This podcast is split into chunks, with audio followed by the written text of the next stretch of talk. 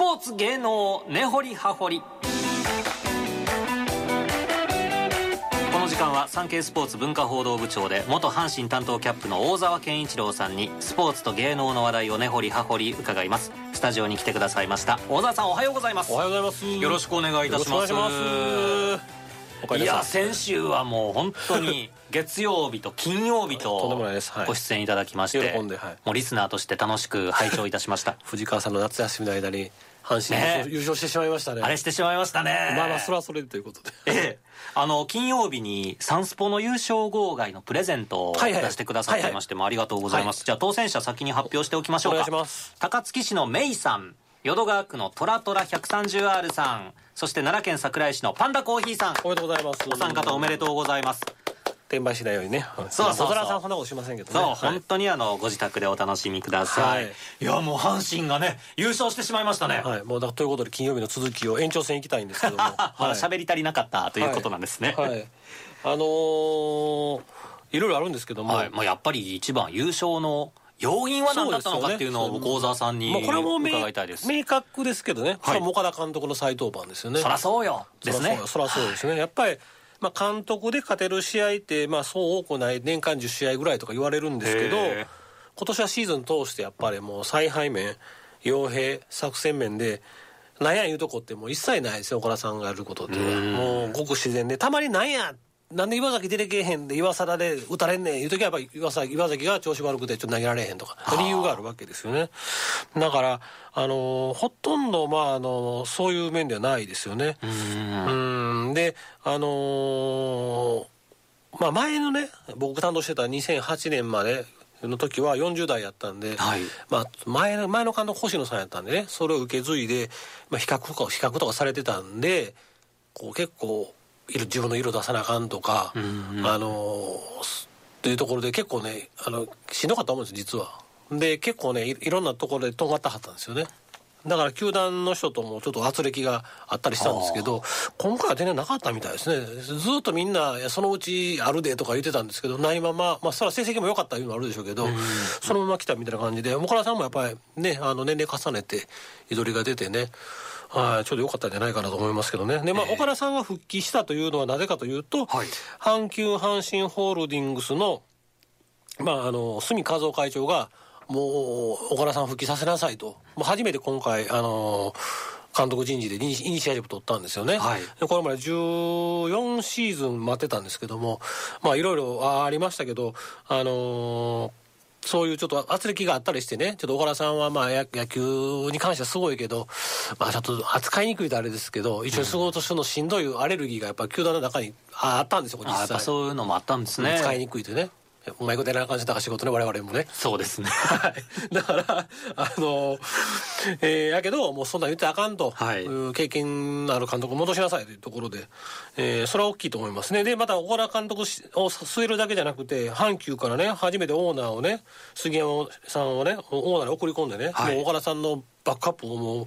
盤石にしたんでね、もう後ろ盾があるんで、小原さんも思い切ってできますよね。うんで、今回は優勝は、2006年に阪急阪神ホールディングスが誕生してから初めての優勝なんですよ、はい。まあ、親親会社が実質阪阪あの阪神電鉄から変わってるんですけども。それはね結構意味があって、はい。もう脱阪神電鉄の優勝と言えると思いますけどね。あ脱阪神電鉄の優勝、まあ、ちょっとちょっとこういう言い方したら気悪い人もいるかもしれないけど。もうまあ実際そうですでよもこれも事実の一つそうですよね。ですよね。はいあの大沢さんが挙げる MVP あこれでまあ先週はねみんなねあの満面の活躍してるんですよね。近本も良かっただですし。し大山も打ってるし、はい。佐藤輝もまあ上がってきたし、うん良かったですし大竹も良かったそしう村上もいるし中野拓夢の守備も光ったし。フルイニング出てるしで、ええ。だからねこう優勝する時って言ったら去年のヤクルトの,、ね、あの村上の三冠王とか去年のかな、とかそんなんあるんですけどなんか結出してる人がいないんですよね。みんな良かった。みんな良かったでだからそれだけ層が厚くなったというところで僕はあの2代前のオーナーの酒井オーナーをちょっと、MVP に挙げたいなと思うんですけど。元オーナーが MVP ですか、はい。まあ、別によいしょするわけはないんですけどあの酒井さんはあの、まあ、えー2008年かなオーナーになられてドラフトをなんとかせなあかんってずーっとおっしゃったんです、えーやっぱり一番たくさん取るじゃないですか。はい。6人とか8人とか、えー会社で言うたらその新規採用みたいなもんやとここしっかりせんと、えーええ会社できへんというとところで。ただね、まあ、あのアマチュア野球好きでいろいろ意見があったんですけど、まあ、自分が構成言うたら自分の意見が通っちゃうじゃないですか、はい、偉いから。だからまあじっと見たかったんですよね、まあ、ちょくちょくあの上限されましたけども。でも結局阪神そのなんかどうどう言ったらいいですかね。こう思い切った例えば三振してもいいからホームラン狙えるやつというよりはまあコツコツ当てる2番セカンドタイプ、うん、えー、まあ、守備もいい、まあ、足もまあまああるみたいな選手左打ちのばっかり取ると。要するにそのはずあの当たり外れがないというよりは、まあ、当てにいったという。か うん、そう当たりあのそういうようなこう選手をどうしても取る傾向があったんですよ。なんであんなん取ってきたんやって言われるの嫌やというところがあって。守りに入った取り方をしてきたということなんですね。欠点の少ないというか長所欠点があるけど長所も評価しようっていうんじゃなくて、でもでもこれはもうでもいかんというところでね、まあ、ずっとその、えー、FA とかあのメジャー外の選手とかねそういう選手をまあ補強してあとちょっとあとちょっと埋めて優勝しようとしていたんですけどやっぱりそれでは届かないところで、やっぱりもう土台からしっかりした生え抜きの選手を育てて勝たなあかんってことになって金本監督があの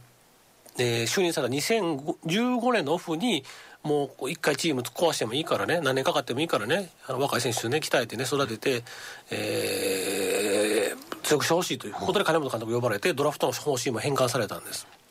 でまああの金本さん3年で終わってしまって残念やったんですけども、まあ、で酒井さんも、まあ、あのオーナーの人気とか会社の人気があるんで退かれたんですけど、はい、この方ドラフトの方針は球団に残ってまして矢野さんの時も、えー、近本取って佐藤輝取っていうところでね、あのーこの前やった阪神上位でピッチャー取っていう感じやったんですけどでも全然打てないというチームやったんですけどね。やっぱ野手の主力になる選手が早抜け出るとやっぱり毎日試合出てるわけですから、えー、あのチームのこう精神的な支柱にもなりますしそう、ね,、いう選手が今連絡見たらほとんどじゃないですか、え外国人もいない FA で来た選手もいないというところで。やっぱり自分のチームに対する愛着もあるし責任感もあるし苦しいところでこう結構踏ん張れるんですよね、そういうチームは。だからだからこういうチームになったというのはそのもう今までの阪神のドラフトちょっと変えてもうこういう方針してたと。でその後のまあもちろん、えー、次の藤原オーナーもそうですし球団もそうですそうですけどそのドラフトの方針をこうあの引き継いだいうところでこの転換は実はめちゃめちゃ大きいと思いますね、はあ、じゃあ8年越しのっていうところなんですね、はい、そうですそうですね。だから、まあ、阪急のが岡田さんを据えたと復帰させたというのも大きいですけど、えー、その裏で阪神は阪神でちゃんと戦力整備ドラフトをしっかりやってたと。いうことやと言えると思いますけどね。金本監督矢野監督が育てそして8年後に岡田さんで借り取るという。花開いたと。花開いたということやと思いますけどねはい。いやでもねあのねあのー、矢野さんの時もね結構あのいいドラフトしてるんですよ本当に、はい、うん、矢野さんあのーくじ運も良かったですかね佐藤輝も引き当てましたんで、うんうん、だからあのなんかドラフトとかの時だけ来てもらってなんかくじ引いてもらうとかね。なんか スカウト匿名なんとかとかそんなんで関わってもらってもいいんちゃうかなですけどね 別にね、はい、そういうのもありかもしれないですね、はいはい、大田さんではやっぱりこの生え抜きの選手が並んでるとあのもちろんファンも嬉しいですし、うんうん、チームがまとまっていくっていうのはこうどういう理由で？そうですね。えっとね球団の人がやっぱ言ってたんですけど、はい、まああのやっぱりね外から来た人ってねちょっとちょっとね逃げちゃう時あるらしいんですよね。あんだけのファンの圧があると。あ逃げるっていうのはどういうことですか？うん阪神なんでこんな優勝できへんねん、うん、俺来たん3年前やしとか。ああそういう逃げですか。うん。だからなんかそういうところでやっぱりこう最後終盤阪神失速するっていうのは最後のところでまあなんかこうちょっと踏ん張りきれないというか、うん、ちょっとちょっと他人事じゃないですけどなったりとかあるんじゃないかというところで生え抜くチームがやっぱ強いんやというのをおっしゃってたんでそういうチームができるんかなと思いますね。だから阪神・巨人のしてやっぱりプライドもあるし責任感もあるしね。歴史もよく知ってますし。まあそれは岡田さんやと思うんですけど、はい、そこも含めて、はい、まあちゃんと背負って戦ったとそうそうそうそう。いうことなんですね。だから強いと思いますよこの今のチーム。来年も再来年も楽しみですけどね。そうですよね、はい、まあまず楽しみといえば楽しみというかちょっとドキドキなのがクライマックスシリーズで。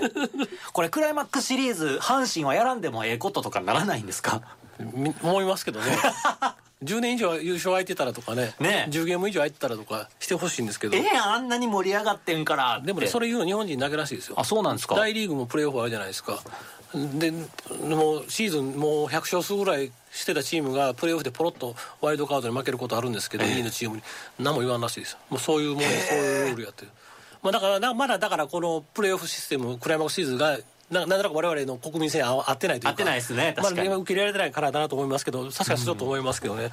でもちょっとねあのまあ基本的には有利だと思うんですけどね、はい、今2位と3位、まあ、d n a と広島、まあ、巨人、まあ、ちょっとしんどいかな。で争っててまずそこ勝たなあかんので一番いいピッチャーいきますよね、はい、だから1番手2番手3番手がいって阪神が行く頃には4番手のピッチャーが出てくるわけですよで。そこでさこっちで一番いいピッチャーでいければ、まあ、もう一回も投げてくるでしょうけどねうん、やっぱり一緒のアドバンテージとかありますけどただね阪神ピッチャーみんないいんですけどその山本由伸とか佐々木朗希みたいなピッチャーいないうん、いないじゃないですか。もうもうあこいつ出てきたく出ませんみたいなとかないんでちょっと初戦誰行くんかなと思うんですけどね。はい、うん、でもちょっとあのこんなん言うとあれですけどちょっとねあの岡田さんクライマックスシリーズ勝ち上がったこと確かないはずなんで。ああそうですか。日本シリーズもまあ古い話ですけどロッテに0勝4敗4連敗したんであら。短期決戦はあんまりちょっといい成績がないんでちょっと心配なんですけどね。ちょっと心配ですね。確かにね。まあでも最近はまあ1チーム順当に勝ち上がってますからね。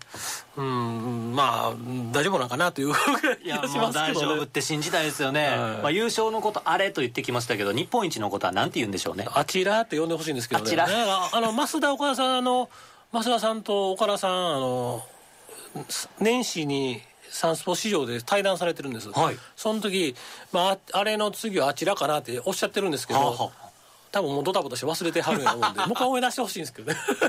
あちらで僕はあの押したいんですけど。あちらであちらへ向けてあちらへ向けたということで、まあ、クライマックスシリーズからあちらへ向けて頑張っていくわけですけれども大沢さん今後の阪神で注目するところはどんなとこでしょう？来年のコーチ人事です。ああ来年のコーチ人事。深く水面下で進行してるの間違いありませんからそんな。もうサンスポの優秀なトラバン記者の皆さんたちがやってると思いますけど、ね、情報を集めてるんですね今ね、うん、だから岡田監督が優勝してまあ優退することがあったら一番あのちょっと